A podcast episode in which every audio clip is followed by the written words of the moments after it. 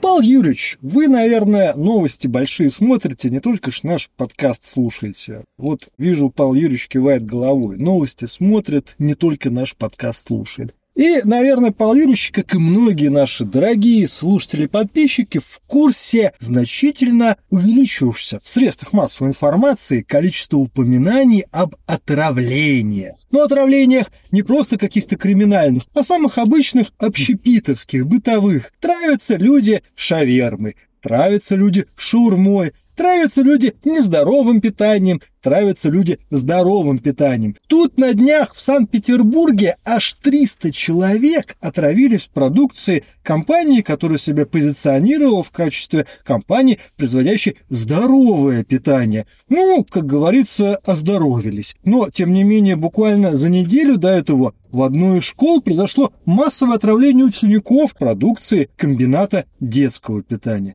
Павел Юрьевич, вам не кажется, что у нас что-то странное происходит в общепите? Может быть, это опасный сигнал? Может быть, правы те, кто говорят, что зря у малого бизнеса убрали все эти проверки, и надо на самом деле тщательно смотреть, а то они нас всех перетравят. Ну, я сегодня, как видите, коллега в нашей мобильной студии да. с продукцией одного очень известного международного общепита нахожусь. Она у меня да. в стаканчике 0,4. И, ну, я, ты знаешь, сей напиток вкушаю совершенно без опасений быть отравленным. Мне почему-то кажется, что ты прав, на самом деле. Дело в организации труда. Дело в том, как люди смотрят э, на то, моют ли сотрудники руки перед началом смены, как они контролируют входящий поток продуктов. То есть вот хороший проверенный поставщик, мы ему доверяем, платим денежки, он нам привозит мясо или молоко или овощи. А может ли он накосячить? Или он своим многолетним, в принципе, до этого качественным трудом и хорошими поставками, ну, притупил наше внимание. И мы решили, ну, его ЧП Иван Иванович, ну, ё-моё, да? Разве же он нас подведет? А вот Иван Иванович раз и прислал, так сказать, немножко подмороженную курочку, подгнившие помидорчики и чуть-чуть прокисший творожок, что все вместе дало, так сказать, опасное для жизни отравление. Тут не надо искать каких-то великих, знаешь, подозрений, не строить, о каких-то диверсиях, отравлениях, искать такого, знаешь, невидимого борджа, который бегает по заведениям общепита и рассыпает, так сказать, яд. Нет, все довольно просто. Надо следить внимательно за своим бизнесом и контролировать качество не на словах, а на деле, ну, на каждой производственной операции получается. Я, ты знаешь, когда встречаю вот эти рассуждения, что это все проклятые бизнесюки, нас народ травят, а вот раньше-то было, о, каждый раз вспоминаю историю, буквально в ранней юности еще читал воспоминания воспоминания музыкантов э, Ленинградского рок-клуба о группе «Кино». И там, среди прочего, один из друзей Виктора Цоя вспоминал юношескую историю того самого Виктора Цоя, как тот однажды, когда родители уехали то ли на дачу, то ли в отпуск, оставили ему деньги, и, соответственно, будущий легендарный музыкант на все деньги побежал и купил беляшиков. Причем не абы как, а все-таки в каком-то... Ну, друг мой, советский беляш — это... Ну, соответственно, ты понимаешь, что случилось. Несколько дней будущий легендарный легендарный музыкант думал, что, в общем-то, все. Поэтому, да. как показывает история, и в советское время с качеством продукции было, мягко говоря, очень так себе. Что ж тогда получается? Люди те же, люди, те же. Те. Люди те же, конечно, те же. конечно. Ну, ты слушайте, а русское вот это желание все на ось, да, да, ай, пронесет. Проносит. И, и вот оно, и проносит, проносит. ты прав совершенно, да. Но я говорю, что у нас действительно есть определенные такие, я не знаю, черты национального характера, менталитет, там, что угодно можно назвать, традиции уже добрые, овеянные веками, о том, что мы, русские люди, довольно, я бы сказал, просто относимся к некоторым вещам, которые, казалось бы, обязательны обязательны. И уже, как ты заметил правильно, время показало, что вот эти процессы нужно контролировать постоянно. Но мы каждый раз говорим, да ладно, ну что может случиться? Господи, простой беляшку съем беляшный. Вот знаешь, какой интересный момент? Все-таки ну, до недавних пор я достаточно много бывал в странах... А ты травился в общепите, скажи мне, кстати? Вот такой вопрос. Сразу мы закинем. Я... Я да, а вы? Я вот лично нет, но вот близкие люди да. Вот ты ну, знаешь... Ну, тебя ничто не возьмет, конечно, такая зараза. А я вот нет, я был подвержен несколько раз отравлением в общепите общепите, причем, удивительно, это был не какая-то шаверма около вокзала, не какой-то беляша, который я съел по дороге в университет. Это были, в общем, рестораны, если не высокой кухни, да, петербургские, то вполне приличные места, после которых я на несколько дней выпадал из общественной жизни абсолютно, потому что лежал и тоже, как Виктор Цой в далекие годы, думал, что все, сейчас меня, так сказать, отвезет троллейбус на восток. Но ты знаешь, я все равно считаю, что сколько бы мы ни травились в общепите, отношение русского человека к этому замечательному бизнесу, оно, в принципе, не изменится. Я не перестал ходить в рестораны, я не перестал есть шаверму и беляши, и думаю, ты тоже, несмотря на различные да, ты знаешь, я, в общем-то, да. понимаю, что это из серии, ну, как, что ж теперь из дома не выходить. С людьми случаются дорожно-транспортные происшествия. В конце концов, как мы знаем, прости господи, не дай боже, можно поскользнуться в ванной и больно-больно удариться, что аж каюк. Поэтому то же самое, в принципе, и с общепитом. Так вот, я продолжу мысль. До недавних пор частенько бывал в странах теперь нам недружественных и, в общем-то, очень сильно порой удивлялся достаточно наплевательскому отношению там к вопросам санитарно-гигиеническим.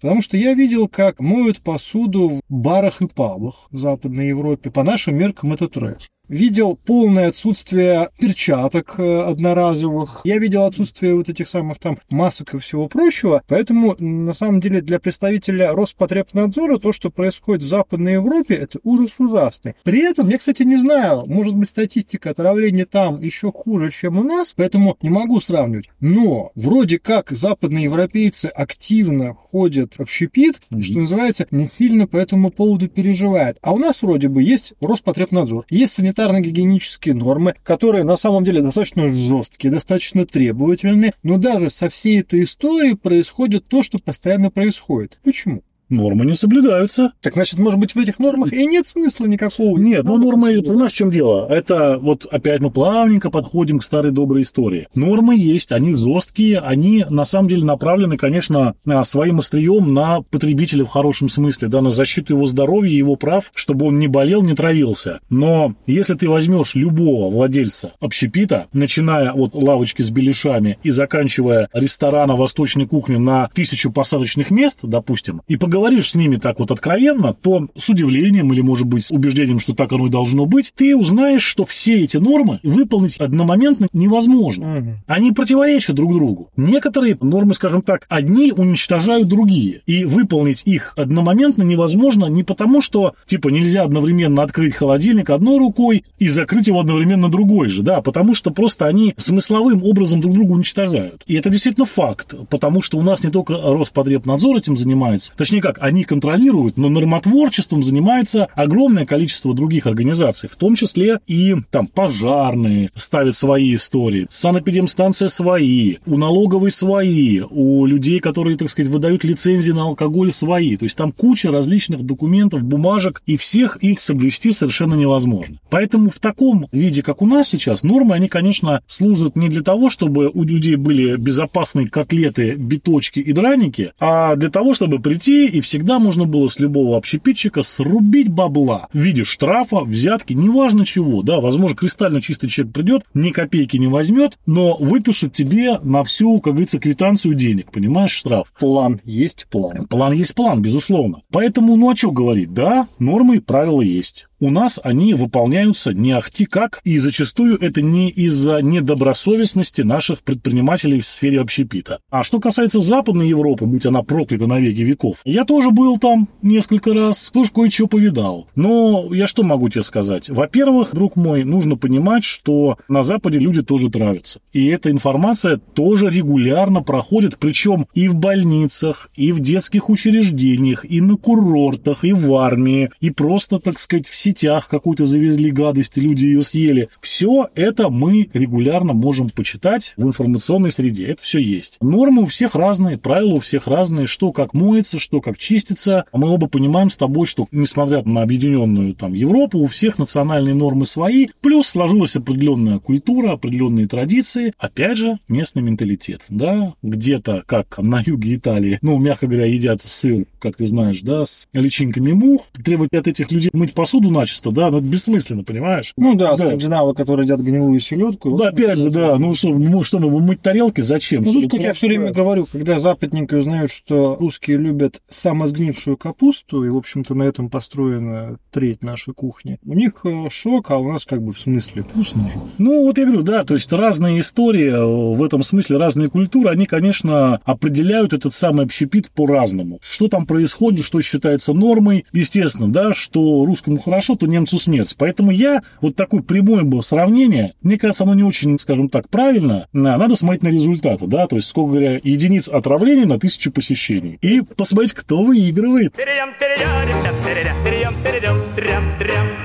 Эта статистика, она всегда будет немножко лукавой, потому что у отравления, особенно если отравление достаточно тяжелое, всегда есть такой момент, что надо ехать, условно говоря, в инфекционку. Ну, как очень часто угу. совершенно правильно поступают наши, так сказать, скорые помощи. Но мы с тобой, если вспомним-посмотрим, например, Боткинскую больницу в Санкт-Петербурге, в общем-то, не пожелаешь и врагу. Тут буквально в одном из популярных телеграм-каналов его владелица успешно отравилась как раз продукцией этого гринбокса зожного. Состояние ее было такое тяжелое, что ее в Боткино отвезли. Она на следующий день бежала оттуда в ужасе, потому что поняла, что, в общем-то, как говорится, прости господи, лучше я дома буду помирать, чем вот здесь. Поэтому Поэтому какая статистика на самом деле, да фиг его знает. Ну, статистика вещь лукавая, я с тобой спорить не буду, но какие-то так определенные прикидочки у нас могут быть, да? Но вместе с тем, я повторюсь, здесь, мне кажется, все-таки речь должна идти не о статистике, не о сравнении, да, не о обсуждении норм, а просто о том, что нужно людям, которые занимаются общепитом, ну, условно говоря, заниматься вот повышением самосознательности. Я понимаю, что это, возможно, звучит как мантра, да, какая-то, как анекдот про ежика, да, вот известный. Но, тем не менее, я искренне считаю, что это единственный путь, да, то есть контролировать свой бизнес, технологические процессы, качество входящих продуктов и, соответственно, качество того, что ты отдаешь человеку на тарелке, в ланчбоксе, в коробочке, в каком угодно виде. Только этот путь спасет, так сказать, Слушай, ваш меня... бизнес и, и других людей от последствий. Кажется, кстати, вот пример Гринбокса, которому сейчас на 60. Ну, для них это смерть, ты да. понимаешь, это все. Больше... Компании конец, на 60 дней закрытия работы, это финиш, плюс еще, к моему удивлению, Роспотребнадзор Ревизор выступил с обращением к пострадавшим, которых, напомню, уже не менее 300 человек, что готовы помочь в организации коллективного иска, чтобы еще отдельно наказать. Материальный ущерб взыскать. Да, да, взыскать материальный ущерб. Мы с тобой прекрасно понимаем, что, в общем-то, 300 одновременных исков, и если даже там по 50 тысяч по каждому будут начислены, ну, в общем-то... Нет, ну, это ошибка ценой в жизнь, да. да. Вот для такого бизнеса это ошибка ценой в жизнь. Так, Их сейчас закроют. Так вот, может быть, быть, это на самом деле вариант решения, когда каждый ресторатор, каждый шаурмье, шавермье, каждый беляшист, бургерник и так далее должен знать, что в случае отравления...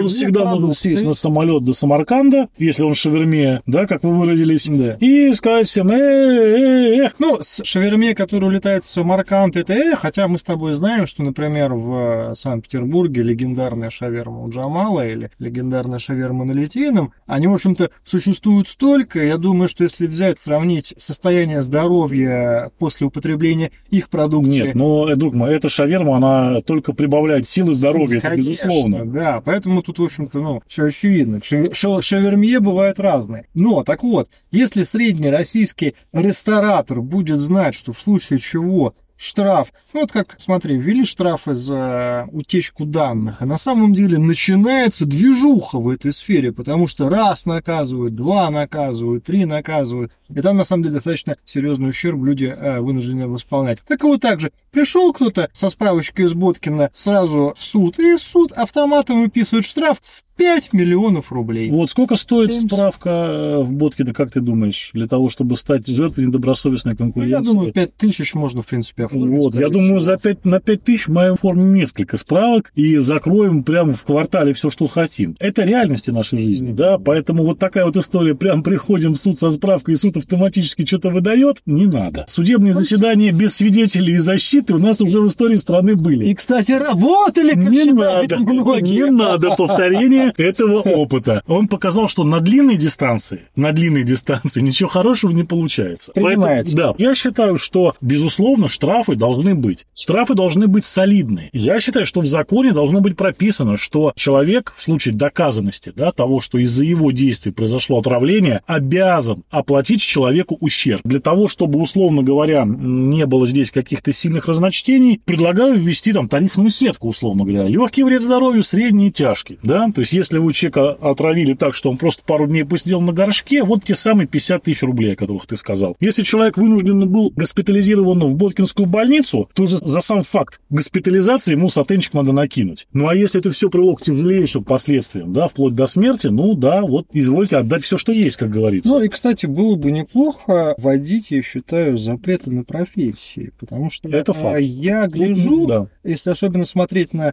разных петербургских рестораторов, владельцев баров и так далее, бывают истории, когда люди в каких-то местах травятся годами. Люди... Вот, добрая традиция петербургская. Да, добрая петербургская традиция. Бар закрывается, на его месте открывается с тем же самым собственником другой, и ничего, все продолжается заново. Но вот какой момент. Как ты считаешь, может быть вот эта вся политика государства на маркировку продукции, на отслеживание всех транзакций, она на самом деле правильна. Это вовсе не вытягивание денег из бизнеса, а хотя бы какая-то история с наведением порядка. И когда каждую курицу можно будет проследить, каждую там, не знаю, от яйца, от яйца до фрикасе, как говорится, да. До фрикасе буквально, может быть, тогда мы сможем меньше слышать вот такие истории. Значит, э, я что тебе могу сказать? Я двумя руками за вот введение данного контроля, как потребитель в первую очередь, да, как человек, который понимает, что он хочет знать, что он кушает. Что вот продукт, молочный продукт без э, жиров растительных одна цена, вот с растительными другая цена. Выбирайте, уважаемый Павел Юрьевич, чего вам по кошельку и по здоровью хочется. Это замечательная история. Вообще хочу сказать, что мне кажется, вот подобного рода системы контроля, которые позволяют в рамках всей нашей страны вот масштабировать, эта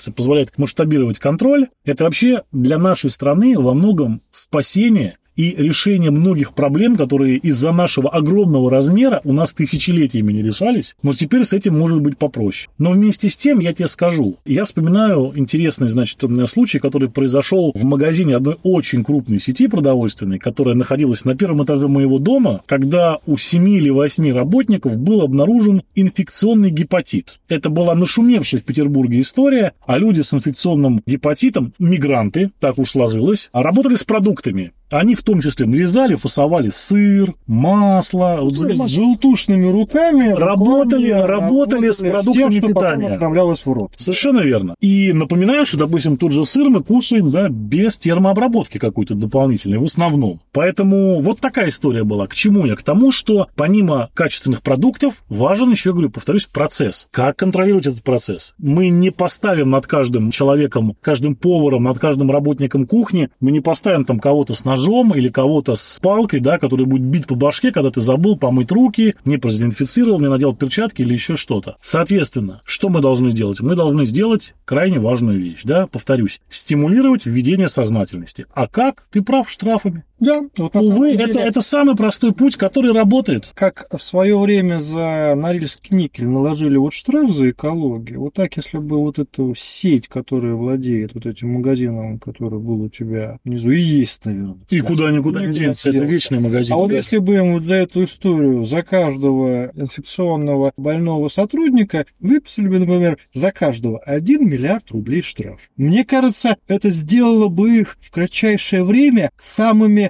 высококвалифицированными, идеальными продавцами. Самыми привитыми, да? Самыми привитыми. Самыми привитыми. Они бы первые кричали и говорили, что, боже мой, у нас, знаете, у нас а, каждое утро люди экспресс-анализы сдают. Ну, суть в том, что сейчас, как вот я понимаю, тоже в связи с развитием технологий, да, появилась эта идея о том, чтобы прививочные сертификаты тоже цифровизовать, цифровизировать, пардон. Ну, да. А, соответственно, сделать их доступными при приеме на работу, чтобы было понимание, поддельная у тебя медкнижка там с прививками и справками, маркировками или настоящее, и, соответственно, уже работодатель принимает тебя на работу в общепит или для работы с какими-то продуктами, уже мог по комплюхтеру, нажав пару кнопочек, пробить, хорош ты человек или все-таки неряха. Кстати, вот ты затронул очень такую интересную историю. Мне тут надо было, скажем так, при взаимодействии с Купить одним... книжку? Не-не-не, оформить, э, ну не оформить, получить справку из туб-диспансера, ну и, соответственно, пройти флюорографию, пройти весь медицинский контроль и все прочее. Я поехал в районный туб-диспансер, я там сделал флюорографию, прошел, так сказать, осмотр у доктора, и ровно к вечеру на госуслугах мне пришло уведомление, что в мой аккаунт загружена информация о том, что вот есть такая справка за номером таким-то, флюшка за номером таким-то, что вот у меня все по-честному. Дальше выяснилась история, что мне э, нужен сертификат о прививках. У меня он, кстати, дома был, но там требовалось его сдать на хранение. Я подумал, блин, сейчас я там сдам на хранение, посеют его. Я говорю, слушайте, не хочу вам отдавать оригинал сертификата о прививках. И мне люди говорят, господи, пойдите в магазин, купите, подпишите, напишите там, что вы от всего привиты, не морочьте нам голову. Я подумал, интересно как. Вот, значит, с флюорографией борьбы с туберкулезом у нас вон как круто. А вот с вакцинацией... Ну, вот я думаю, что в этом направлении государство предпримет определенные шаги в ближайшее время, и мы точно так же будем получать свою информацию о здоровье, хранить ее на госуслугах, для того, чтобы люди заинтересованные всегда могли подтвердить, что мы все, так сказать, чинно, благородно, здоровые ну, люди. Кстати,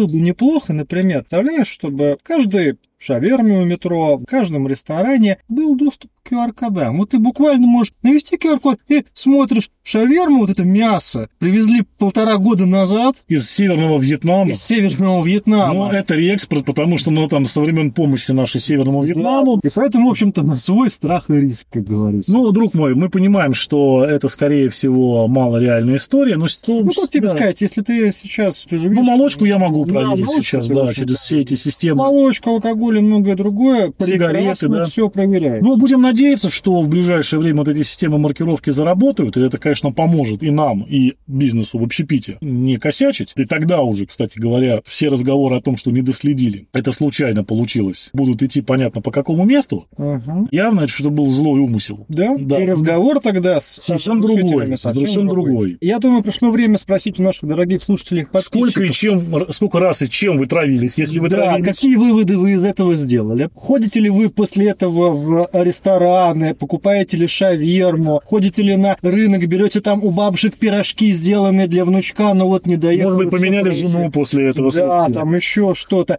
Либо вы, например, готовите только дома. Пользуетесь ли вы службами доставки и различными комплектами готовой еды там на неделю вперед, например, зожненько. Словом, расскажите о своем опыте. И как вы считаете, может быть, у вас есть какое-то альтернативное предложение, как бороться с отравлениями в общепите? С вами были Павел Овсянко, Илья Чертков, Потешное радио.